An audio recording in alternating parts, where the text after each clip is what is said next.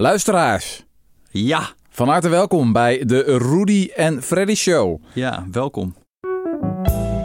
Wij willen graag beginnen met een woord van dank. eh, in het bijzonder aan onze leden. Oh, ja, ja, ja zeker. Ja, wij zijn onze leden dankbaar, die trouwe, betalende leden. Ja, die het mogelijk maken dat wij onszelf niet hoeven te verlagen tot allerlei gênante reclames. Voor flutmatrasjes, onderbroekjes die snel stuk gaan of smerige thuiskookpakketjes. Denk je dat dit werkt, dit shamen ook? Ja, het werkt zo? echt. Ik zag heel veel reacties Ja? eh, bij de vorige podcast. ja. Dat mensen toch even dachten van... eh, Ja. ja. maar het was ook wel de content hoor. Ja. Jouw, jouw rant over de compensatieregeling. Ehm, dat was een mooi stukje onderzoeksjournalistiek. Ja. Ehm, maar goed, er zat behoorlijk wat tijd in. Wij wa- waarderen het als mensen dat supporten.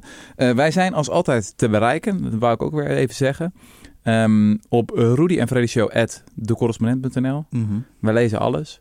ja. Jesse reageert op alles. niet altijd, maar... Nou, je, je- wat ik eerder zei, je begint wel eens aan een draft. Maar dan wordt het zo'n lang verhaal dat je de draft uiteindelijk niet verstuurt. ja, ja, ja. Misschien ga ik gewoon al die dingen alsnog versturen. ja, denk gewoon- je? Ja, ja, dan zet ik eronder van- hè? Van oké, hier neemt Rudy het even over. Sorry, jij had geen tijd om het af te maken. Maar hier heb je in ieder geval de helft van, Ja. van de reactie. Het zegt heel veel over onze persoonlijkheden, hoe Ja. het ook eh, weer gaat. Zo'n gezamenlijke e-mail komt toch wel heel dichtbij wat je dan met elkaar hebt, hè? Ja, ik vind het intiem. Eh Jesse, hoe is hij? Ja, Ja? wel goed. Wel goed, ja. Eh, glorieuze overwinning. Ja, laten we het daar eerst eens even over hebben. Jij was voor het gerecht gedaagd. Nou ja, het gerecht voor de Raad voor de Journalistiek was ik gedaagd vanwege mijn boek. Wat is dat, de Raad voor de Journalistiek? Ja, dat is een soort van, eh, zoals elke beroepsgroep heeft wel een soort van tuchtraad of zo. Van of je het dan wel goed hebt gedaan allemaal en of je journalistiek zorgvuldig hebt gehandeld. ja. Nee.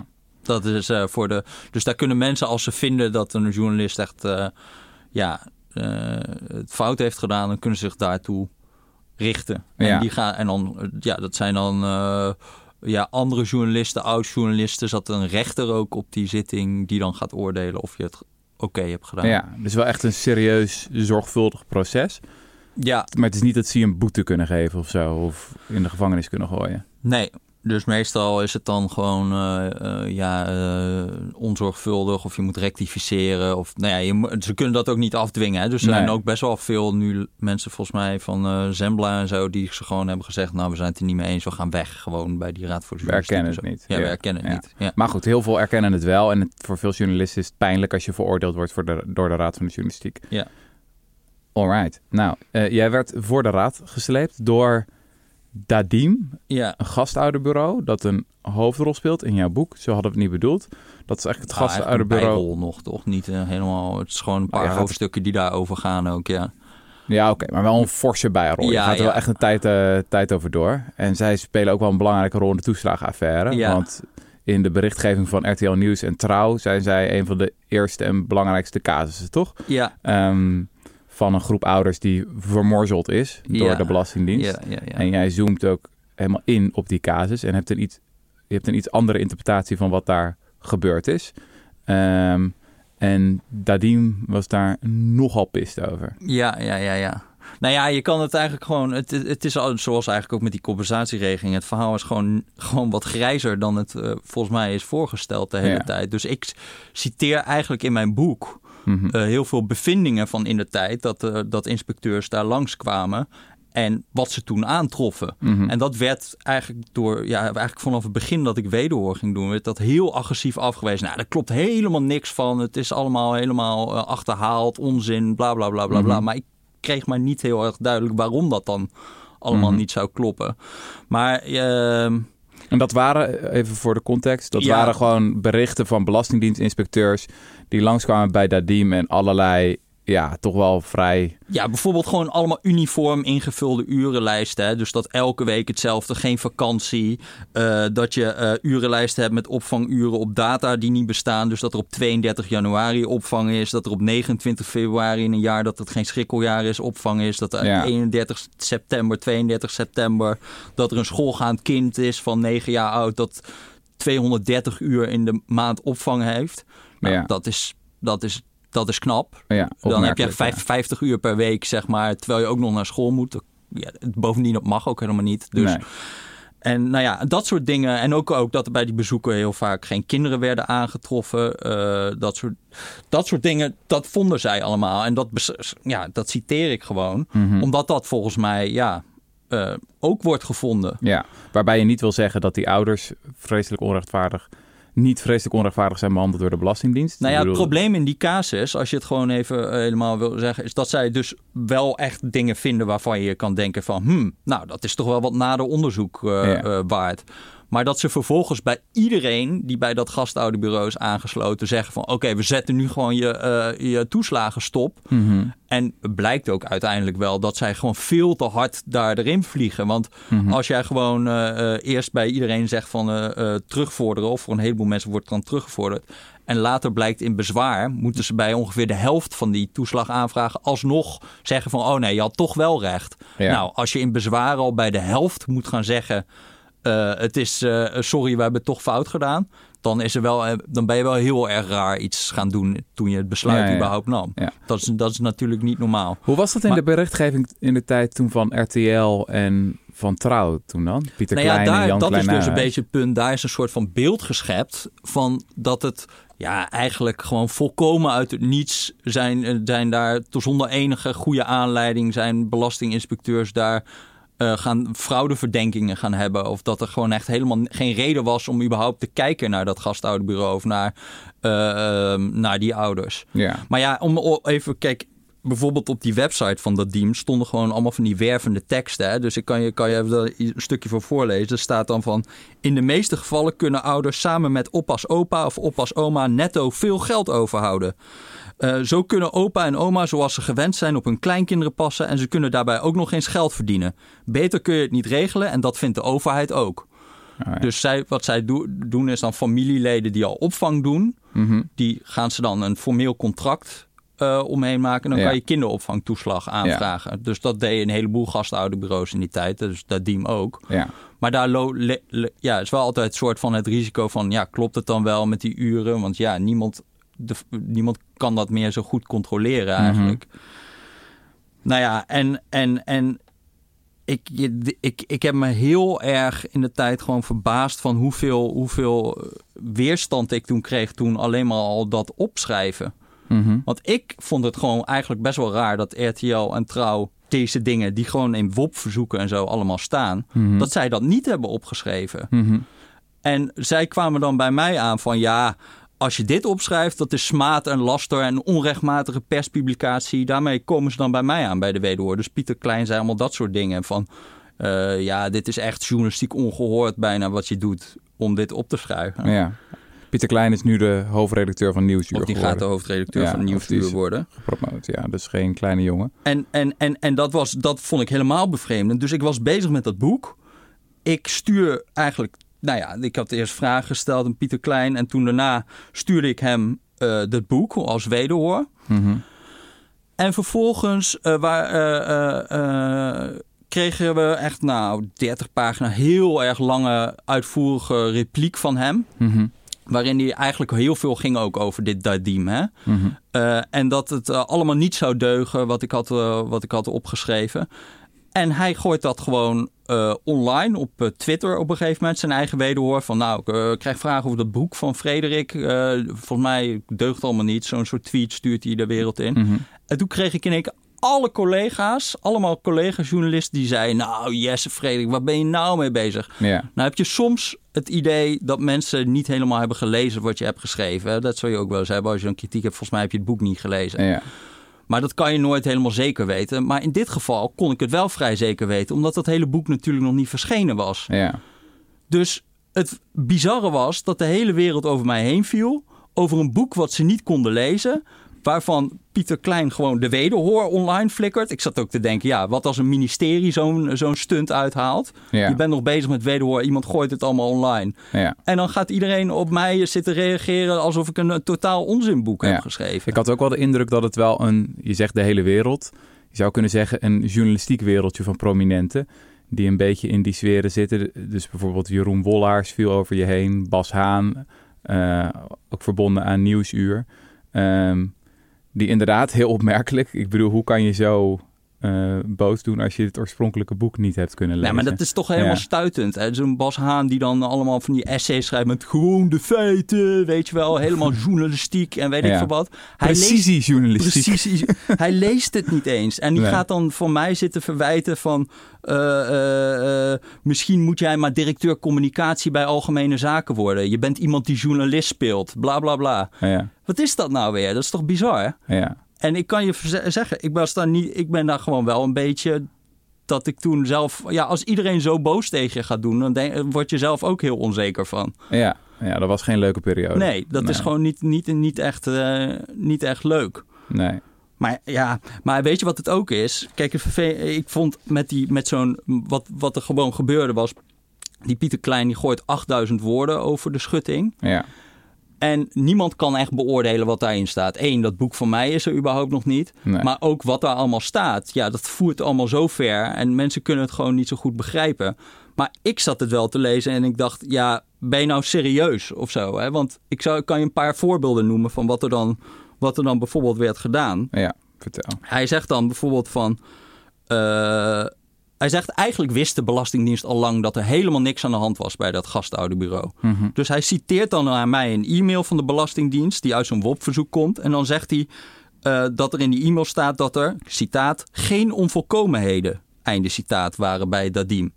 Dus ik ga kijken, oké, waar, waar, wat is het volledige citaat van die e-mail? Ja. Nou, dat citaat gaat dan over dat die inspecteurs een bezoek afleggen aan dat gastouderbureau. En die beschrijven dan wat ze dan tegenkomen. Dan staat er, wel is gebleken dat bij een bezoek aan het gastouderbureau vijf dossiers niet op orde waren. De eigenaar met nieuwe dossiers kwam en pas het in totaal tiende dossier geen onvolkomenheden bevatte. Holy shit. Uit die zin citeert hij de woorden geen onvolkomenheden. Ja. ja ben ik dan, wat, wat, dat is toch bizar? Dat is totaal uit context. Dus je hebt het over dossiers met onvolkomenheden. En dan één dossier geen onvolkomenheden. En dan en dan, en dan citeert hij geen onvolkomenheden. En het grap is ook dat in dat gespreksverslag staat ook nog van... nou ja, wat is de reactie van die eigenaar... die mij dus voor de Raad voor de Journalistiek daagt... als er die dossiers zijn doorgelopen. Nou, er zijn twee inspecteurs en die, zijn, uh, die hebben erop geschreven. Hebben gewoon een gespreksverslag gemaakt van wat is daartoe gebeurd. Dan zegt die eigenaar, ik zie het somber in niet de werkwijze waar wij voor staan. Ik wil heel snel naar een oplossing gaan zoeken. Ik wil helpen om tot een oplossing te komen. Anders einde verhaal. Het is geen opzet opzet. De houder, dat is de eigenaar, Mhm. ziet dezelfde problemen als wij. Houder geeft aan dat hij niet uit de kosten kan komen. Dus in de tijd eh, ziet hij dan ook dat, die dossier, dat daar iets mis is, zeg Ja, maar. ja. Althans, dit, dat suggereert het. Hij ontkent dat nu achteraf. Zegt hij van ja, die inspecteurs gaven een verkeerd beeld van de situatie en bla bla bla. Maar dit zijn toch dingen die, waarvan ik zou denken, dit is wel relevant om mee te nemen Ja, allemaal. ja, ja. Jij zegt, ik heb zwart op wit documenten van in der tijd opgesteld door de Belastingdienst. Maar dat komt uit hun eigen WOP. Ja, ja hun eigen... En, en, en, Ja. en, de, die, en, die, en dat gastouderbureau heeft nog een civiele zaak gevoerd. Dus die hebben een rechtszaak gevoerd tegen de overheid. Waarin ze Mhm. aanvoerden van ja, we zijn onrechtmatig gedaan. Die zaak hebben ze verloren. Mhm. Dat wordt ook gewoon, dat wordt één keertje terloops in een artikel over een liegende landsadvocaat, bij wijze van spreken, genoemd door RTL. Ja. Maar dat, dat, dat, is, dat is toch gewoon raar dat dat Ja. dan allemaal. Maar, Maar, je snapt het natuurlijk wel. Ik bedoel, psychologisch snap ik het wel. Want in het hart van die hele toeslagenaffaire stond en staat Dadim. Weet je wel? Het soort van de aanleiding waar het allemaal mee begon. En waar die journalisten van RTL en Trouw Ja. furoren mee maakten. En het is natuurlijk van een ongelofelijke ironie als dan juist dat gastouderbureau ehm, niet helemaal zuiver blijkt te zijn. Of in ieder geval dat er serieuze aanwijzingen zijn. En het is aan de lezer om te beoordelen hoe die eh, dat bewijs wil wegen. Ja. Maar in ieder geval, laat ik het als lezer zeggen. ehm, ik denk dat er wel degelijk wat mis was ja. bij Dadim. Nou ja, en de Eh, grap is trouwens ook, de, de vrouw van de eigenaar, dat is Eva González Perez. Hè, Ja. Ik begrijp dat Videoland nu ook een documentaire of een eh, soort van serie, dramaserie van haar gaat maken als, Ja. over de toeslagenaffaire. Maar die zit dan ook in rechtszaken voor ouders. Be- Betoogt zij af en toe gewoon van ja, die administratie van Dadim klopt niet. nee. Dus bijvoorbeeld, dan is er een zaak van eh, de, de, de rechtbank West-Brabant. Nou, dan blijkt uit de jaaropgave van Dadim dat er ongeveer 14.000 euro zou moeten worden betaald in kinderopvangkosten. Maar er is maar 8.300 euro betaald. Dus bijna 40% van de kosten zijn niet betaald aan Mhm. kinderopvang. Dus dan is het te veel kinderopvangtoeslag ontvangen. En dan, dan, dan zegt zij van in die rechtszaak zegt ze van dat er niet had mogen worden uitgegaan van die jaaropgave van gastouderbureau Dadim. En vervolgens verwijten ze mij heel erg dat ik eh, er in het boek opschrijf dat het een administratieve janboel is daar. Ja. Zijn nog, je kan gewoon al die rechtszaken Ik vind dit lezen. trouwens een ongelooflijk detail waar ik nog even bij stil wil staan. Want volgens mij beseffen veel mensen zich dit niet. Is dat dus de vrouw van de eigenaar van Dadim, dat is Eva González Perez. En dat is een van de sleutelfiguren in die hele toeslagenaffaire. Die voedt de journalisten van Trouw en eh, RTL met heel veel informatie. Ehm, terwijl, ja, die is natuurlijk niet belangeloos.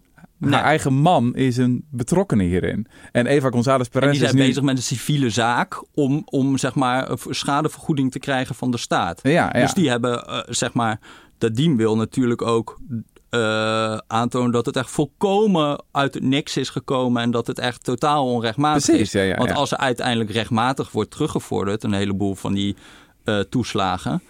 Eh, en daar kan je je vraagtekens bij hebben. hè. Dus dat wat rechtmatig was eh, vijf jaar geleden was hartstikke onrechtvaardig. Mhm. Maar wel rechtmatig. Ja. Maar dat, dat is niet goed voor als dat, als dat is gebeurd, dan win je niet een civiele schadeclaim. ja, ja, zeg maar. En het staat buiten kijf dat zij een goede advocaat is. Ik bedoel, ze heeft enorm veel voor elkaar gekregen voor haar cliënten. Maar zo'n advocaat is natuurlijk niet een neutrale, onafhankelijke journalistieke bron. Nee. En dat vind ik heel erg bizar eigenlijk. Een van de vele dingen die bizar zijn in het dossier... is dat Eva González Perez nu ook in de pers helemaal is neergezet als... Ja, een soort van Jeanne d'Arc. Weet je wel? Echt een vlekkeloze, moderne heldin. Ehm, terwijl, ja... eh, Als je, als je die documenten induikt, als je zo'n WOP induikt, denk je van, nou ja, goed, eh, er, er was wel degelijk wat aan de hand bij het gastouderbureau van haar man. En dat moet zij toch ook hebben geweten. eh, Ik zou het raar hebben gevonden als er niet was gekeken naar die toeslagaanvraag. En ik denk iedereen die die stukken leest, zou wel denken van ja, dit is wel aanleiding om eens eventjes goed onderzoek te gaan doen. Ja. Kijk, dat is iets anders dan zeggen dat er sprake is van fraude. Hè. Dat kan ook Ja. gewoon nalatig of gewoon ja, rommelig of weet ik veel wat. Dat, eh, dat, er zit gewoon een wereld tussen foutloos en fraude.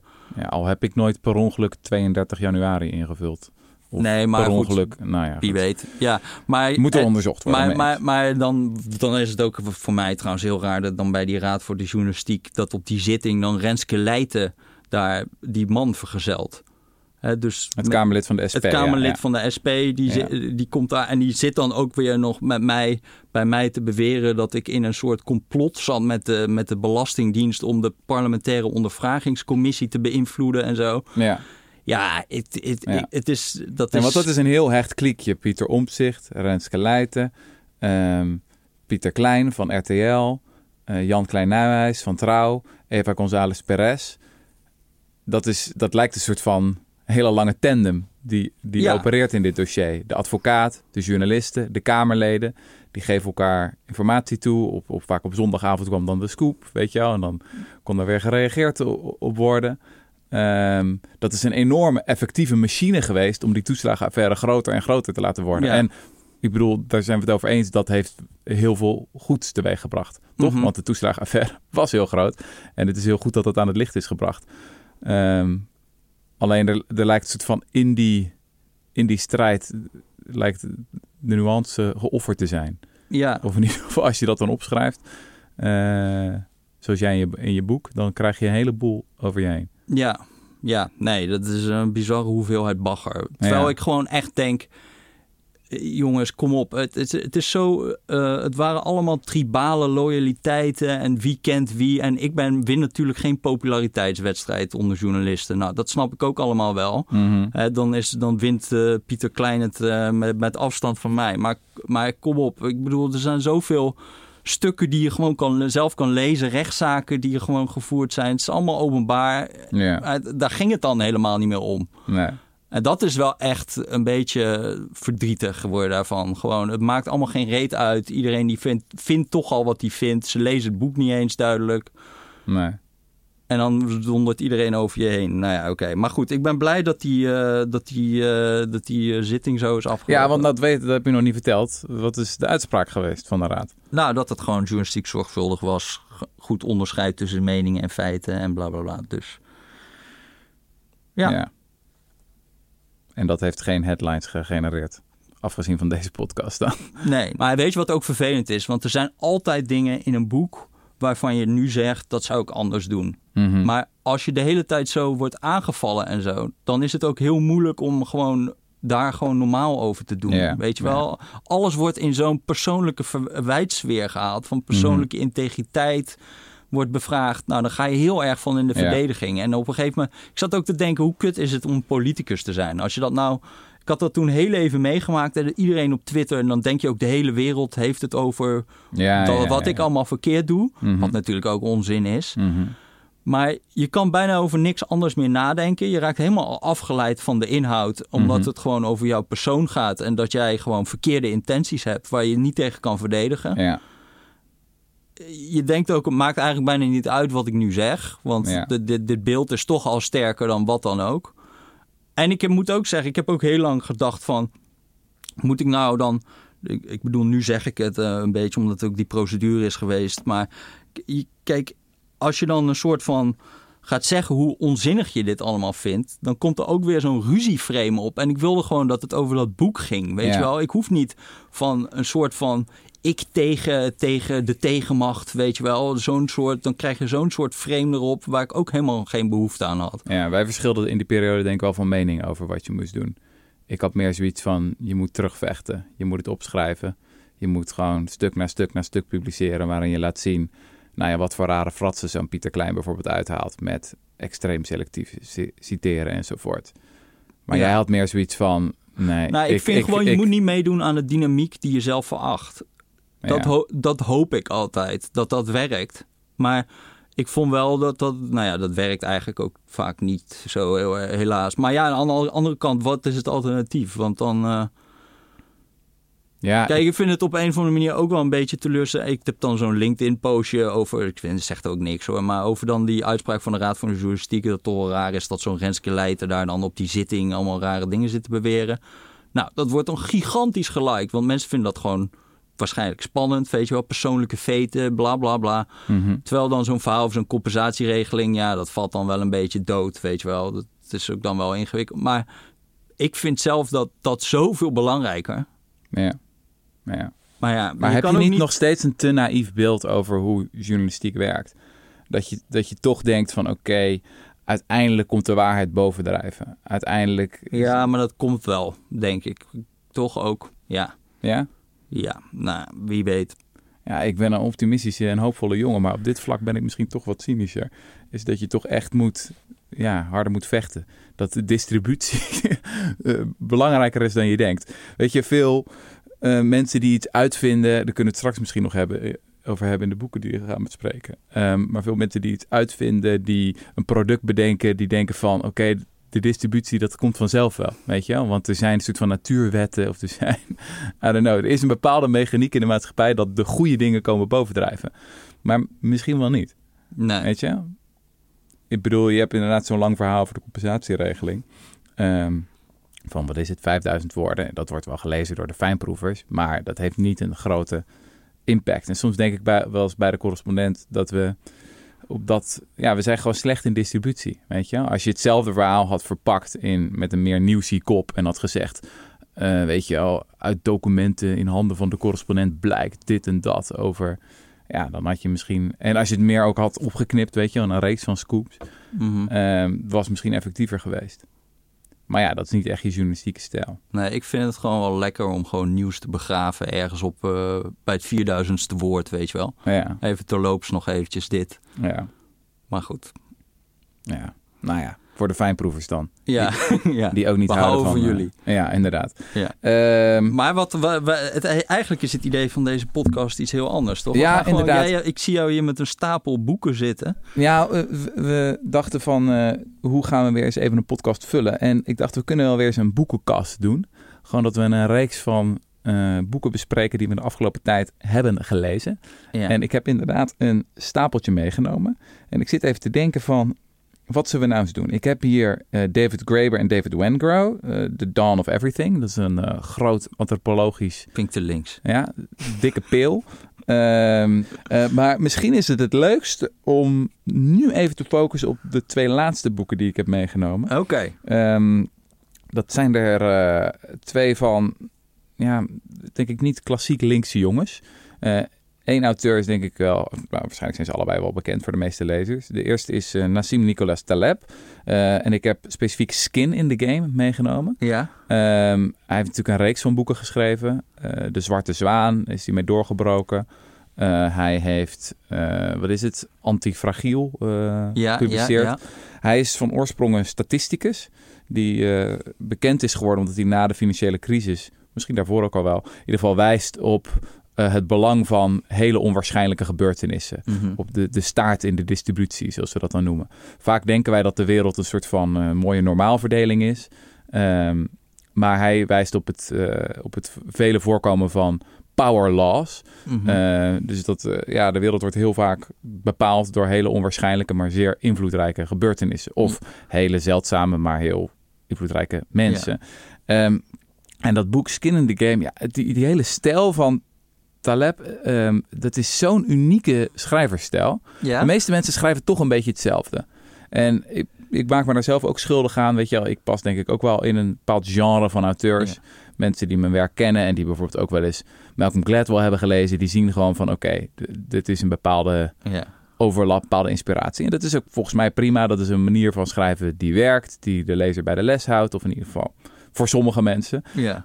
Maar die Taleb heeft echt een unieke eigen stijl. Ik ken eigenlijk niemand die zo schrijft Want, wat, wat, als hoe hij. zou je het beschrijven dan? Ja, gewoon knotsgek. Het, het vliegt alle kanten op. Af en toe dan heeft hij gewoon even zo'n les. Die doet hij dan in het, in het cursief. Alsof hij een soort van bijbelgebod even introduceert of zo. Of een diep levensinzicht. Oké. Okay. Um, hij heeft hele grote uitspraken die hij eigenlijk niet onderbouwt. Met, met, met bronmateriaal sowieso. Bronvermelding, ja. Dat, zit er weinig van in het boek.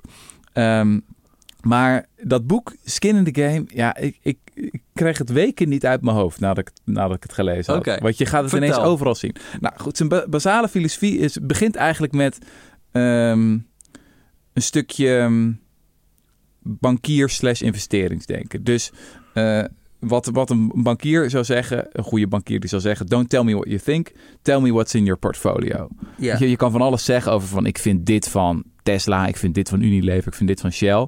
Maar wat natuurlijk echt wat zegt is in welke bedrijven je investeert. Waar Ja. je je geld in stopt. Ja. Heb je skin in the game. Ehm, en dit is voor Taleb een soort van totale filosofie. Hij neemt mensen die skin in the game he- hebben, neemt hij serieus. En mensen die dit niet hebben, neemt hij niet serieus. Hm. Dus je kan ook beroepsgroepen zo Ook een fan van journalisten, Ja. ik Journalisten is voor hem echt het voorbeeld van mensen die geen skin in the game hebben. Ja. Waarom niet? Omdat ze niet de prijs betalen van hun fouten. Ja. Heel veel journalisten kunnen gewoon onzin roepen. En misschien krijg je een keer een vervelend uh, akkefietje bij de Raad voor de Journalistiek. Ja. Maar doorgaans betalen de meeste journalisten niet echt de prijs voor hun fouten. Wat is nou een voorbeeld van een beroep waarin je wel de prijs betaalt voor je fouten? Uh, kapper bijvoorbeeld. Uh, loodgieter. Heel veel praktische beroepen is, hebben de, vrij duidelijk skin in the game. Want als je naar de kapper gaat en iemand ja, knipt een grote hap Ja. uit je haar... ja, dan heeft die kapper wel een probleem. En Ja. die heeft dus Vrij direct waarneembaar resultaat. ja, inderdaad. Die heeft wat, wat Taleb zou zeggen, contact with the ground. Je krijgt feedback van de wereld, weet je wel. Mhm. Je, je, je, je betaalt de prijs als je de, als je de fouten maakt. Ehm, hij, zegt dan ook mo- vrij mooi van... skin in the game maakt saaie dingen interessant. Mhm. Dus bijvoorbeeld als jij eh, een huis aan het opzoeken bent... of je wil weten wat voor hypotheek moet ik hebben... hypotheek is doorgaans heel saai. Maar als het ineens je eigen hypotheek is, dan is het interessant. Weet je? Mhm. Want dan gaat het over je eigen, ehm, je eigen leven. En waarbij hij hier ook steeds oog voor heeft, is de dimensie tijd. Dus tijd is voor hem de beste recensent. Wordt je boek of je uitvinding of whatever, wordt het over tien jaar nog gelezen, wordt het nog gebruikt. Ehm, waarbij hij eh, eh, in dit boek eh, vertelt over een fascinerend effect. Eh, waar je ook lang over kan nadenken. Dat is het eh, Lindy-effect. Heb je er wel eens van gehoord? Nee, nee, ja, ik heb wel eens een keer een gast die begon. Dat is Lindy. Dus ja, dat zal ja, ja, wel ja, hieruit zijn ja, ja, ja, ja. Nou, Lindy Ik was begreep een... ook niet eh, waar hij het over had. Dus fijn dat jij het nu gaat uitleggen. Een of andere toko in, volgens mij in New York. waar in ieder geval mensen van het theater eh, gingen ouwehoeren over shows en zo. En als een show dan ouder werd, langer draaide op eh, Broadway... eh, dan werd de kans dat het nog langer zou draaien... eigenlijk de levensverwachting ging omhoog in plaats van omlaag. Ja, Kijk, als jij en ik ouder worden, dan gaat onze levensverwachting omlaag. ja. Weet je, Ja, dat is vrij logisch, want je lichaam takelt af En op een gegeven moment ga je dood. Ja. Maar als jij een boek schrijft dat over tien jaar nog gelezen wordt, dan is de kans dat het daarna nog een keer gelezen wordt, over nog eens tien jaar, wordt alleen maar groter. Snap je? ja. Eh, dus bijvoorbeeld de levensverwachting van, laten we zeggen, Mm. de Odyssee van Homerus is inmiddels krankzinnig Ja. hoog. Ja, ja, ja. Want we lezen het al zo lang. Waarschijnlijk zullen we de Odyssee tot aan het einde der tijden ja, ja, ja, wel blijven lezen en zal het bekend blijven. Ehm, en ehm, dit is een hele interessante manier om na te denken over ja, creatie, over ondernemerschap. Bijvoorbeeld als je een bedrijf begint, is iets, is iets Lindy. Hoe maak je iets dat een, dat een langere levensverwachting krijgt naarmate het ouder wordt? Ja. Dat vind ik ook trouwens als, als nu als schrijver, ik ben aan het nadenken over een nieuw boek. Het is een hele lastige, maar ook een heel interessante vraag. Kijk, als we een krant hebben, dan de meeste mensen willen de krant van gisteren nog niet eens lezen. Dus Nee. het is niet heel erg Lindy. Nee, nee, nee, Eh, nee. Jouw, jouw boek is hopelijk ietsje meer Lindy. Mwah. Misschien als een soort van... Ik denk niet dat mensen over tien jaar nog geïnteresseerd zijn in de toeslagenaffaire. Maar misschien als een dynamiek, als een beschrijving van hoe een politiek systeem zich kan gedragen. Is het misschien nog interessant. Zoals bijvoorbeeld ook die boeken van ehm, Robert Caro, weet je wel. Niemand is meer geïnteresseerd in Robert Moses, de grote, eh, re- eh, hoe heet het, eh, infrastructuurman in de Ja. jaren zeventig in, in, in Amerika. Maar heel veel mensen lezen die biografieën van Robert Caro nog wel, omdat het een soort van dieper inzicht geeft in, Ja. in de mens of zo. Dus in die zin is het, is het Lindy.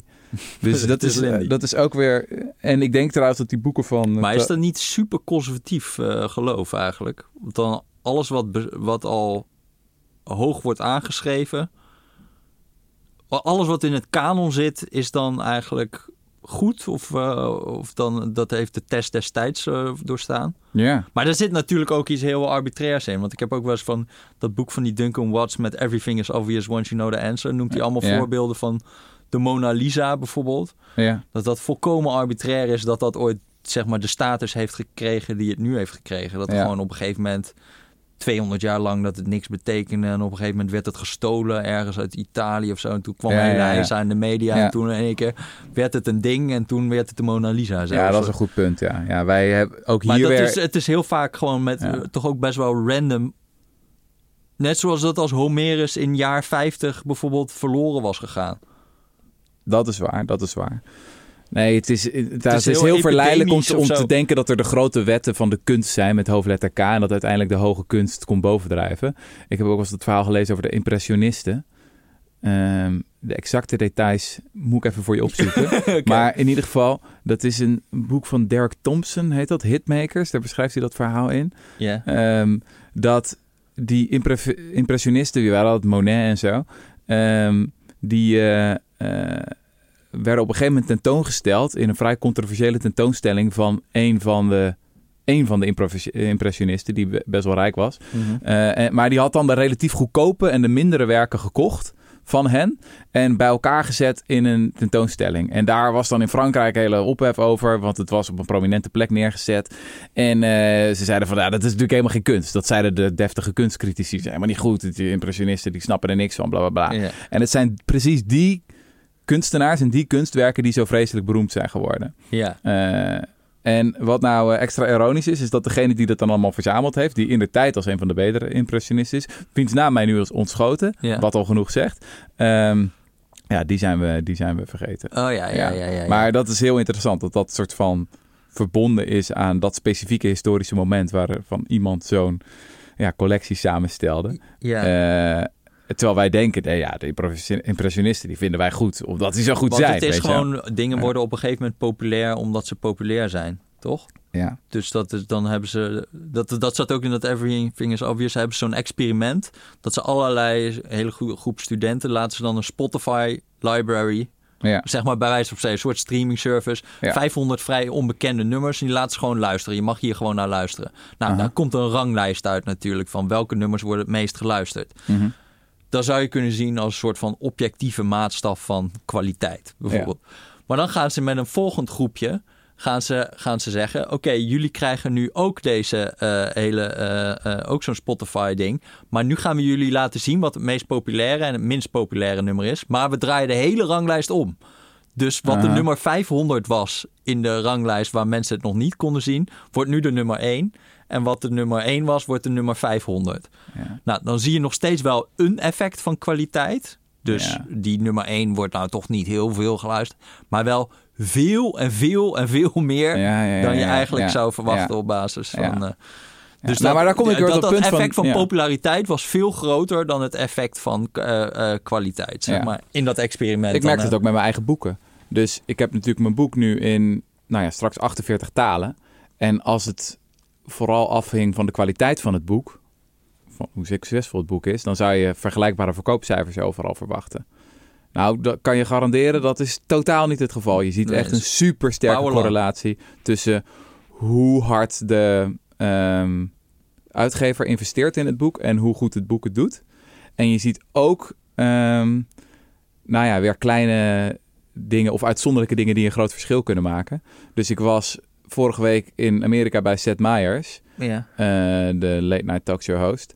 Nou ja, zoiets maakt gewoon een gigantisch verschil. ja. Dat is ook interessant trouwens in termen van power law. Is dat een paar platforms, een paar eh, plekken om in de media te komen, zijn niet een beetje belangrijker. Ja. Niet twee, drie of vier keer belangrijker dan andere. Nee, eerder duizend keer belangrijk. Zo ja, belangrijk. ja, ja.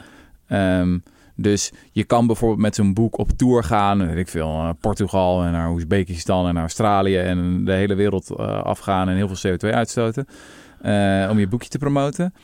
Of je kan je focussen op die ene plek waar het echt gebeurt, ja. en dat is Amerika. En dan voornamelijk Amerikaanse televisie, want dat heeft een mondiale uitstraling. Weet je wel? Ja, ja, ja. Als jij pers doet in Duitsland, dan verkoop je boekjes in Duitsland. Als je pers doet in Spanje, verkoop je boekjes in Spanje. Als je pers doet in Amerika, dan verkoop je ze overal. Dus dat is Hmm. ook weer zo'n voorbeeld van...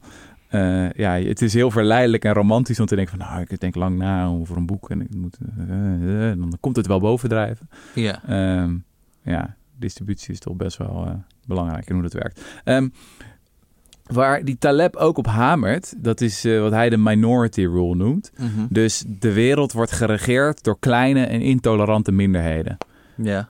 Eh, de meest intolerante mensen winnen, is zijn eh, stelling. Oké. Ehm, hij citeert ook de bekende antropologe Margaret Mead. Die heeft zo'n mooie uitspraak. Die zegt: Never underestimate the power of small groups of thoughtful, committed citizens to change the world. In fact, it's the only thing that ever has. Oké. Nu wordt dat citaat vaak gebruikt door idealisten, progressieve types die zeggen van "Hé, we kunnen de wereld veranderen. Weet je, als we samenkomen kunnen we dat doen. Heel hoopvol en mooi. Als je goed nadenkt over dat citaat, dan besef je volgens mij dat het een heel brute gedachte is. Vooral het tweede deel. In fact, it's the only thing that ever has. Oftewel, de meeste mensen veranderen de wereld niet. Weet je wel? De meeste mensen zitten niet in dat deeltje van, hoe zeg je dat? De power law. De de meeste mensen staan gewoon aan de zijlijn Mhm. dat is een eerlijke beschrijving van het historisch proces. Ehm, en de wereld wordt geregeerd door, door ja, behoorlijk activistische, overtuigde mensen. ehm, die ehm, eh, relatief intolerant zijn. Dus Taleb geeft een paar voorbeelden. Eh, bijvoorbeeld in de sfeer van het eh, eten, eh, kosher eten. Dus eh, wat is het, 0,3% of zo van de Amerikanen wil kosher eten. En toch is, wat is het, de helft van het verpakte eten in Amerika is kosher. En dat ziet hij dan als Hmm. een voorbeeld van, ja, je hebt gewoon een klein groepje van mensen die vinden het zo belangrijk. Die drammen er zo hard op. ehm, dat, dat de meerderheid denkt, oké, oké, doen we dat wel. Ja. Dit is ook een model van activisme natuurlijk. Activisten, die, die ziet hij ook als voorbeelden van mensen die echt een skin in the game hebben. Als ze, als ze echt overtuigd zijn. En dat is niet alleen maar gaat over, weet ik veel, een beetje virtue signalen. En laten zien van, oh, ik ben een, ik heb een, eh, ik ben Mhm. een deugdmens of zo. Nee, maar als je echt de wereld wil veranderen. ehm, ja, gewoon omdat jij iets zo belangrijk vindt.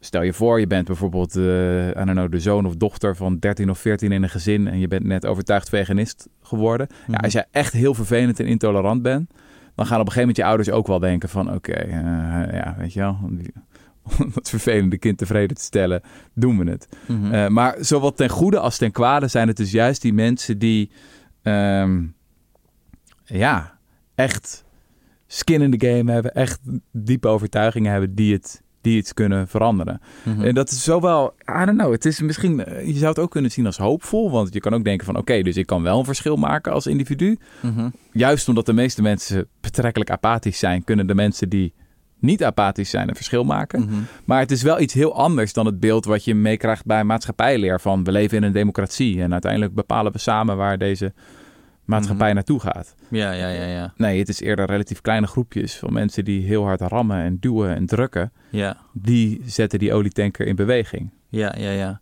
Maar die gedachte ehm, van ja, je moet, je, moet, je moet doen wat je zegt. En als je niet echt laat zien dat je skin in the game hebt, hoe serieus moeten we je dan eigenlijk nemen? Hoe, hoe waardevol is je filosofie dan eigenlijk? Mhm. Ik vind dat een hele aantrekkelijke en motiverende filosofie, eerlijk gezegd. Ja, Ehm, ook in die hele discussie over van... Ja, hoe verander je de wereld? Moeten we de systemen of de structuren veranderen? Of begint het bij individuele verantwoordelijkheid? Ja, het antwoord is allebei. Het zijn kleine groepen van gecommitteerde individuen... die doen wat ze zeggen... en die vervolgens stap voor stap geleidelijk aan... gewoon door hun drammerigheid en hun activisme en hun overtuigingskracht... de wereld kunnen veranderen. Mhm. Niet per definitie trouwens hoor. De, de meeste dwarsdenkers hebben ongelijk, laten we wel zijn. Ik bedoel, er zijn een heleboel eh, mensen die eh, eh, enorm intolerant zijn en gewoon vergeten worden. ja. Maar ja, ik vond het toch ik vond het een geweldig, geweldig boek, moet ik zeggen. Oké. En dus ik heb Dat is ook een weer- aan- aanbeveling. Ja, dat is een aanbeveling. Ja, En, Hoeveel ehm, sterren? Gaan we sterren uitdelen hier? Ja, vijf sterren. Vijf sterren? Ja, vijf. Je moet wel... Ja? Serieus? Ja, nee, meen ik wel. Ja, maar gewoon omdat het, eh, het is echt origineel, weet je. Het is echt een unieke... st- Er is heel veel mis met het boek, maar het gebeurt niet vaak dat je een boek leest en je echt denkt van... Oké, dit is echt Oké, oké. een oorspronkelijke manier van denken en kijken. En zo zie ik... Dat vind ik ook dat een goed boek moet doen of zo. Het hoeft mij niet per se... Hoe zeg je dat? Dat ik het niet- 100% van A tot Z ermee eens moet zijn of zo. Het moet een mooi nieuw stukje gereedschap zijn in de gereedschapskist. Oké, Dat je denkt, ha, ja. En dat eh, heeft Taleb. Oké, dan Ja, gaan ja, we, ja, gaan we ja. Nou, we naar volgende. Ja, dat heb ik ook wel bij het laatste boek dat ik nog zou willen benoemen. Eh, of heb jij ook nog eh, materiaal? Ja, ik heb wel ook lange materiaal, maar je bent zo lang aan de deur lullen dat ik denk gewoon, ja, Ja, sorry. dat, dat geeft niet hoor. Dat Sorry, maar dit vind je ook leuk. Ehm, een beetje in dezelfde hoek wel hoor. Eh, geschreven door Pieter Thiel. Oh, oh. Een heel controversieel figuur. Ja. Eh, supporter van Trump. Ach, gaat. Ehm, hele succesvolle ondernemer en investeerder in Silicon Valley. Oké. Een van de oprichters van PayPal. Eh, zat in dat hele interessante kliekje dat ook wel de PayPal-maffia genoemd wordt. Oh ja, van Eh, Elon Musk en... Elon Musk zat erin. Sowieso behoorlijk ongelooflijk wat daar allemaal uit is voortgekomen. Dus ook Reed Hoffman zat erin, die later LinkedIn heeft opgericht. Ja. Steve Chen, Chad Hurley en Javid Karim hebben YouTube opgericht. Ehm, ja, dat was echt een soort van oergroepje. Mhm. Ehm, en dat boek heet Zero to One: Notes on Startups or How to Build the Future. En ook weer echt zo'n boek dat ik zou zeggen, ja, juist als je een beetje links en progressief bent, lees nou eens zo'n boek. Want je, je kan je heel erg gaan ergeren aan zo iemand en denken van het is zo'n rechts-libertaire aanhanger van Ayn Rand, weet je wel. De- ja. de, Is die dat? De filosoof van het egoïsme. En, en hij, hij is ook nog eens eh, eh, een Trump-aanhanger, bla bla bla. Maar lees nou eens zo'n boek en kijk eens wat je eruit mee kan nemen. Want naar mijn idee kan je ook hier weer superveel krachtige, pragmatische lessen mee pakken. Eerlijk gezegd, toen ik het las, had ik, dacht ik half van hadden, hadden we dit maar gelezen voordat we het buitenlandse avontuur van de correspondent waren begonnen. Hadden we misschien een paar dingen anders gedaan. Eh, ja? ja, ja. Een van de dingen die hij bijvoorbeeld zegt is, ehm, als je een start-up begint, is ehm, je doelgroep moet, moet aanvankelijk super klein zijn. Niet een brede doelgroep. Dus niet zeggen van oké, ik heb een product of een verhaal en dat is, gaat succesvol worden, want dat spreekt iedereen aan. Nee, nee, nee. nee. Juist een kleine groep en een kleine bubbel aanspreken en vanuit daar ga je bubbel opblazen en uitbouwen. Ja, vaak hebben we die discussies ook bij de correspondent van oh, we moeten buiten onze bubbel treden. Nee, nee, nee, nee. Je moet een kleine bubbel hebben. Je moet je eerst je eigen bubbel goed bedienen. En dan kan je stapsgewijs die bubbel gaan opblazen. Ja. Dus hoe begon Amazon? Heel specifiek op de boekenmarkt. Weet je? Ja. Hoe begon PayPal? Dat begon eh, met het bedienen van een specifieke groep verkopers op eBay. De zogenoemde power sellers die heel veel verkochten op Ah, eBay. ja. En die echt behoefte hadden aan zo'n dienst. En dan stapsgewijs kan je gaan uitbreiden. En Facebook-studenten op Harvard of zo? toch? Ja, precies. Ja. Facebook, de studenten op Harvard. Dus er zijn heel veel, heel veel mooie voorbeelden van. Als je, als je iets nieuws wil gaan maken, focus eerst op een hele specifieke eh, groep. Ehm, economen zijn vaak eh, geobsedeerd met het belang van concurrentie. Mhm. Eh, van als je een gezonde markt wil hebben, dan heb je verschillende spelers in de markt nodig die met elkaar concurreren. Pieter Thiel zegt nee. Concurrentie, dat is, creëert geen innovatie. Dan ben je vooral bezig met wat de concurrenten doen, in plaats van dat je iets nieuws aan het maken bent. Als je een echt ondernemer bent of eh, echt origineel wil zijn, dan moet je gefixeerd zijn op het maken van een monopolie. Dat jij iets doet. Lekker machiavellistisch Ja, eh, ja, ja, ja. Maar, be- bedrijfsboek. maar betrekkelijk logisch natuurlijk. Ja, ja, ja, nee, ik Eh, geloof het graag. Eh, hij geeft het voorbeeld van restaurants. Weet je, als jij een restaurant gaat beginnen, is, niet de, is de kans niet heel groot dat het echt origineel zal zijn. En daarom is die restaurantbusiness ook zo vreselijk bruut. Ik bedoel, hoeveel Ja, er niet is- de hele tijd failliet gaan. Hoe lang houdt het gemiddelde restaurant het uit? Ja. Weet je? Maar dat komt omdat de, jouw dood maakt niet zoveel uit voor het universum. Want er zijn nog tig andere restaurantjes en leuke tentjes. ja, ja. Terwijl als jij iets doet wat echt iets unieks is en iets nieuws, eh, ja, dan, dan, dan maak je een verschil. Hm. Eh, dus hij heeft, het is voor een belangrijk deel het, een, een ode aan het bouwen van monopolies.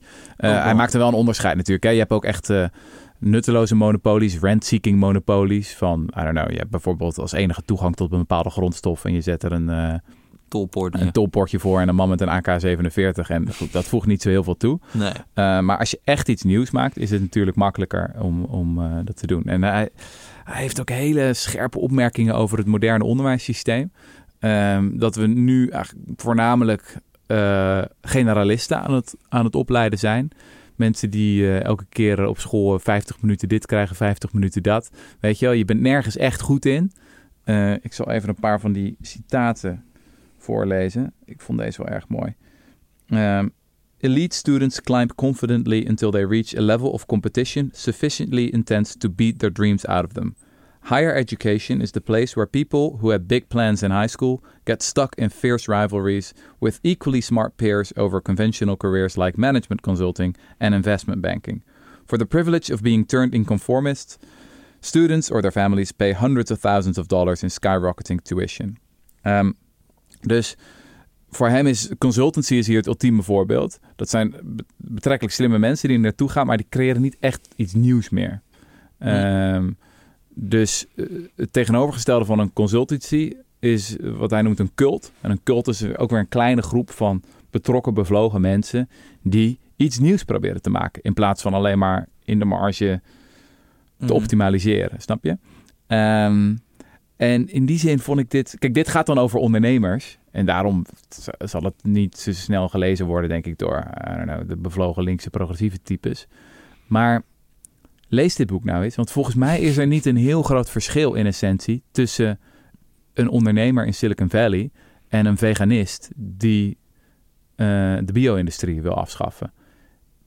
Jij wil ook een monopolie maken. Nou, nou er, zit, er, zit in een er zitten echt heel veel overeenkomsten tussen.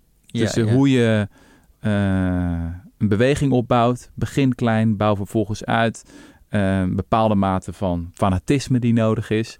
Um, wees liever heel goed in één ding dan dat je een beetje half goed bent in, in alles. Ja. In die zin, ja, dat, ja, maar wordt, uh, maar dat is iets anders dan echt heel iets nieuws erg, maken. Uh, een beetje een ingewikkelde wereld als iedereen zo uh, rete onconformistisch is. 100 procent. Dus, dus dit is toch ja, wel ook zeker, advies ja, ja, voor gewoon ja, zeker. de, de 1 procent, zeg maar. Ja, maar dat zijn de luisteraars van de Rudy en Freddy Oké, oké, oké. Ja. Nee, absoluut. Ik bedoel, als iedereen die Diogenes van Sinope was, die in het openbaar masturbeerde en poepte op straat. En, oh, dat had je er nog niet bij verteld. Nee, nee, nee. nee, nee. Maar dit was jouw favoriete filosoof. Vrij contrair figuur, okay, kan ik okay. vertellen. Ja, nu uh, snap ik Eh, ook dat je van Instagram bent gemieterd. Ja, Ja, is dit ja, gewoon uh, is dit dingen die jij allemaal pikt? Heb nog niet eens verteld. Ik maak een Instagram-account aan. 24 uur later ben ik al verwijderd. Wegens Ja. het schenden van de regels. Moet je ook geen dickpics en heb minder niks jagen gedaan. sturen, ik heb niks gedaan. nou ja. Ehm, ik ben weer veel te lang aan het woord geweest. Eh, het komt in ieder geval Ja, neer. Ik heb een paar ik, mooie ik boeken heb, gelezen. Ik heb ook een boek gelezen. Ja. Ik ga het kort houden. Ja. Eh, het heet eh, Macht der Gewoonte van Carla Hoetink. En Ja. het gaat over de Tweede Kamer. En over alle regels en ongeschreven regels die daar allemaal waren. Aha. Ik ga er niet te lang over. Maar er waren een paar dingen die vond ik, die vond ik gewoon heel erg grappig over de Tweede Kamer. Die ik niet wist. Mhm. Wist jij bijvoorbeeld dat Kamervragen... dat je daar heel lang... dat het eigenlijk ongeoorloofd was... om te verwijzen naar een perspublicatie. Echt? Ja, als, iemand in een, als iemand in een kamervraag schreef van uh, zich alleen maar baseerde op een journalistieke bron, Ja? dan ging daar gewoon in de jaren 50 en 60 ging er gewoon een streep doorheen. Zei van, nou, je gaat toch niet alleen op basis van een... Van een, van een Maar van waar moest je het dan op baseren?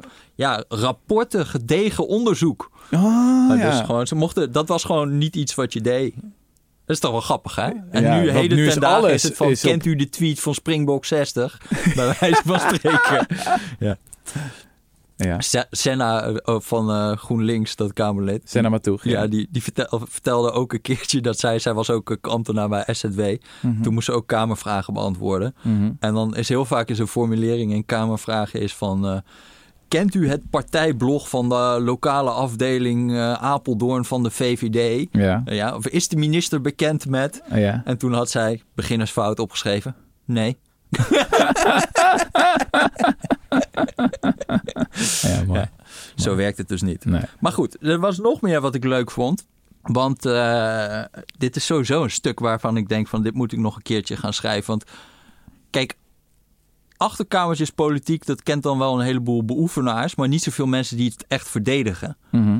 Dus het is iets wat mensen wel doen. Of gewoon dat de openbaarheid niet altijd helemaal heilzaam is. Maar niet iets wat heel erg graag expliciet verdedigd wordt. Van, Ja. Soms is het niet zo slim om. Ja, ja, ja. ja. Maar wat interessant is, is dat ze dus vroeger in de Kamercommissies. Dus dat is eigenlijk waar het, waar het gewoon het echt het wetgevende werk pla- plaatsvindt voor een heel groot gedeelte. Hè. Dus dat ze echt saaie vergaderingen over de techniek eh, van eh, wetgeving en weet ik veel wat. Zo die commissies. Mhm. Eh, daar waren gewoon tot eh, 1966 konden die verslagen uit die commissies helemaal niet openbaar worden gemaakt. Mhm. Dus dat was gewoon in totale beslotenheid. En daarna duurde het nog heel erg lang voordat het eh, gewoon er kon iemand zijn veto uitspreken om het openbaar te maken. Pas in 1980 was er pers en publiek toegestaan bij eh, die commissievergaderingen. Mhm. En daar was dan een hele discussie over. Over van, moeten we dat toestaan? Dat er gewoon mensen komen. Het is wel grappig om die argumenten dan nu terug te lezen. Want daar zei ze dus van Kamerleden die vreesden dat het Kamerwerk zou verpolitieken. Dus dat gebruikt ze als een scheldwoord. Dat was niet iets Oh, goeds. ja. Dus zij zeggen van die commissies, omdat het niet openbaar is, is nog de, een, nog de enige plek waar je eigenlijk van mening kon gaan veranderen. Er is een KVP'er die zegt: dit is de enige plek waar nog sprake is van wederzijdse beïnvloeding en van de mogelijkheid elkaar te overtuigen. En dat weegt voor mij veel zwaarder dan het voordeel van de openbaarheid. Wat je anonieme enquêtes onder Kamerleden, wat zij er dan van, van vonden. Eh, en die zeiden: Men is meer bereid te tonen dat men iets niet weet. Men wil luisteren. Men spreekt zakelijker. De atmosfeer is minder politiek geladen. Eh, het is de enige plaats waar je, kunt, waar je kunt laten overtuigen van je eigen ongelijk, stelde een Kamerlid. Dat is toch wel grappig, toch? Want uh, vooral als je nu kijkt naar, het, naar, naar een soort van die debatten die er nu worden gevoerd. Soms heb je het idee dat het debat eigenlijk niet eens wordt gevoerd tussen de mensen die daar zijn. Mhm. Want eigenlijk wordt het direct over het hoofd van iedereen heen, rechtstreeks tot de camera gericht. Ja, Soms denk ik wel eens, draai je gewoon even om en kijk me even aan, weet Ja, je wel. ja. Het gaat helemaal niet meer om over mensen die van de inhoud zijn, die daar met elkaar over... Het is geen debat. Het is niet echt een debat, nee. En, en, en er is natuurlijk wel iets voor te zeggen dat... Ja, soms is het ook misschien beter om het gewoon... eh, dat het iets zakelijker is en dat je ook niet gelijk een draaier bent als je... eh, of eh, Ja. dat, het niet kan, dat je niet meer van mening kan veranderen. Maar dit is toch gewoon een ongemakkelijke waarheid. Ik zie de boektitel al voor me. Iets als Ode aan de oude bestuurscultuur. Zoiets. Ja. Technocratie Nou is zo slecht nog niet. Laten we wel zijn, waar boeken we de meeste vooruitgang op? Ehm, eh, als je kijkt naar bijvoorbeeld het klimaatdossier. Ik bedoel, de meeste echte belangrijke klimaatwetgeving wordt gemaakt in de stilte. Eh, in Europa. Weet je wel? Neem iets als het ETS, emissiehandelssysteem. Hebben we daar ooit een fatsoenlijk debat over gehad in de Tweede Kamer? Nee. In ieder geval niet iets wat veel viral tweetjes heeft Nee. opgeleverd. nee. Ja, ecodesign inderdaad, dat onze producten moeten Ja, daar moeten we duurzamer nog met zijn. Diederik Samson praten. Hè? Omdat Ja, we dat is moeten We hebben nog steeds niet kunnen krijgen. De- de- die, maar dat is ironisch, want hij is van politicus naar technocraat gegaan in feite. Echt van het podium naar, naar de marge. En volgens mij is hij nu veel invloedrijker. Maar goed, dat willen we hem dus vragen. Ja, ja, ja. ja. Ehm, Maar je moet, politiek bestaat niet als er geen verschillen zijn, zeg maar. Nee. Dus alles, als stel dat VVD het hele klimaatprogramma van de GroenLinks zou overnemen, dan zou GroenLinks zich automatisch meteen moeten gaan weer gaan onderscheiden van de VVD door nog verder, Ja. nog meer maatregelen te nemen. Ja, ja, ja. Dus het wordt allemaal niet gekalibreerd op wat inhoudelijk verstandig is, maar op elkaar. En op eh, dus daar, daarop worden inhoudelijke posities voor een heel groot gedeelte ingenomen. ja. En dat is natuurlijk wel een beetje een raar. Dat is natuurlijk ook hoe zo'n compensatieregeling helemaal misloopt. Omdat uiteindelijk het helemaal niet meer. Er is geen inhoudelijk anker. Er Nee. is alleen maar elkaar en meer of minder ten opzichte van Ja, elkaar. Ja, ja, En aan je, wil je de hele tijd onderscheiden van die ander, want jij bent drastischer in de leer. Jij wil nog meer voor die gedupeerde doen. Maar dat, dat, dat, dat krijg je dus ook om, als er geen zakelijke manier meer is om te praten over de inhoud. En het alleen maar verpolitiekt. Dan Mhm. gaat het alleen maar over posities relatief tot elkaar. En niet tot wat het dossier nou, of wat de inhoud eigenlijk ja, is. Ja, ja. Wat ik ook nog grappig vond, nog één stukje, dat wil ik even voorlezen, omdat ik het gewoon wel echt grappig vond en herkenbaar. Eh, dat ging over, eh, oh ja, hier. Op een gegeven moment komt Boer Koekoek in de Tweede Kamer. Boer Koekoek, ja, ja, de, dat de- was de- eigenlijk de, oerpopulist. de oerpopulist, ja. En het grappige is dat dan, die, dat dan eigenlijk, ja, die Kamerleden hebben het idee van, nou, als, als hij een keer de media ziet hoe die koekoek opereert, nou, dan gaat hij, gaat hij zo waanzinnig gewoon door de mand vallen. En dan Mhm. gaat het helemaal fout. Nou, dan komt het. Op het Binnenhof werd verwonderd gekeken naar het koekoek-effect. Het voorkomen van de boerenvoorman was niet bepaald van het snelle Amerikaanse type waarmee mannen als Van Mierlo op de buis scoorden. Koekoek was een Drentse provinciaal met dito tongval, hard morsige kleren en een Noorse blik. Hij was nauwelijks op de hoogte van de dossiers waarover hij sprak en begreep dikwijls weinig van de procedures. Die liberaal W.J. Geertsema, vind ik ook altijd mooi als ze geen voornaam hebben, maar wel voorletters Ja, ja, geweldig. verwachtte dan ook dat bij uitzending van Koekoeks optreden in de Kamer het publiek zou zien hoe verwerpelijk zijn ideeën waren. Hm. Maar juist door zijn presentatie vond hij aansluiting. In zijn argumentatie tegen het regeringsbeleid week hij af van de stijl waartegen de kijkers juist een weerzin hadden ontwikkeld. De ondergrondelijke procedures en het jargon. Hij bediende zich niet van verantwoorde cijfers en erkende informanten, maar van anekdotes uit zijn landbouwbedrijf of aloude boerenwijsheden. Volgens een journalist dankt de Koekoek zijn populariteit aan de behoefte van de media aan kostelijke, kosteloze entertainers die een goedkoop en levensecht stukje amusement bieden. Wat de media als Koekoeks kracht zagen, vonden de meeste collega-parlementariërs juist een zwaktebod. Ze stoorden zich aan de bühnegerichte, inhoudelijk simplistische en weinig constructieve optreden van de boerenvertegenwoordiger. Koekoek laafde zich aan de camera. Nou ja, gaat maar zo door. Maar je, dit is wel een soort van Ja. heel herkenbaar ding, toch? Ja. Ja, ongelooflijk. Ja. En wanneer was dit? Oh ja, je met misprijzen schetst de PPR-leider de Gaai Voortman Koekoeks opportunis- opportunisme. Tijdens het hele debat over de begroting van landbouw, wanneer je hem toch zou mogen verwachten, is de man er niet. Dan bij de stemverklaring over moties en dergelijke draaft hij op en maakt hier een hele act van. Spreekt zich zonder aan het debat te hebben deelgenomen uit tegen die begroting. Huh. Ja, ja, ja. Herkenbaar. Hey, hoe, hoe lang geleden is dit nou? 1970. Ja, het is 70, ja. Ongelooflijk. hè? Ja. Maar ook wel gewoon grappig dat dan, dat Ja. dan al die lui dan zoiets hebben van ja. Nou, dan, dan komt dan straks de media en die gaat dan zien dat hij er helemaal niks Ja, van snapt. En dat hij dan Oh, door de mand ja, ja, valt. Ja, die naïviteit, ja. Als die mensen in een tijdmachine hadden kunnen stappen en eh, hadden kunnen zien hoe het er nu aan toe Ja, gaat, ja, ja, dan waren ze denk ik diep, diep geschokt geweest. ja. Ja, Maar goed, dit eh, duurt al veel te lang, eh, deze podcast, geloof ik. Hè? dat denk ik ook, ja. Het klinkt trouwens wel als een redelijk hopeloos project, moet ik zeggen. Zo'n zo'n pleidooi voor de oude bestuurscultuur en pleidooi. Ik bedoel, Ja, ja, ja. dat is En je moet altijd contrair gaan zitten. die kurk is uit de fles. Ja. Ja. nou, ik ben wel benieuwd wat het nu... Maar ik denk, om heel eerlijk te zijn, ja, ik, ik, ik, ben, ik geloof gewoon... Ik vind het gewoon een rare periode om de Tweede Kamer op een soort schild te hijsen. Ja. Ik weet niet of iemand nog kamerdebatten kijkt, maar het is echt bizar aan het worden. Ja. En de maat waarin iedereen dan nu wil dat, dat, dat ja, laten we die mensen gewoon meer voor het zeggen geven. Ja, ja, ja. Dat snap ik dus gewoon Het echt is ongeveer het slechtst functionerende instituut in het Nederlandse staatsbestel. Wat mij betreft Ja. wel, ja. ja. Dus we gaan het, eh, we gaan het zien met die nieuwe bestuurscultuur. Oké, Jesse, eh, ik vond het weer mooi. ja, het was weer zalig. Ehm, Veel geleerd. Even nog de oproepjes. Diederik, we zijn nog steeds naar je op zoek. ja, ja, Eh, kent iemand Diederik Samson? Eh, trek hem even aan zijn eh, jasje. ja. We willen hem graag in de podcast hebben. Ehm, wij zijn bereikbaar op Rudy en Freddy Show. At Ja. Mocht je deze podcast de moeite waard vinden, dan zouden we je steun zeer waarderen. Dat kan op decorrespondent.nl slash word lid. Ja. Of decorrespondent.nl slash doneer. Als je er nog wat bovenop wil doen. Kan ook. Dat was hem. Ja, tabé. Tot de volgende keer.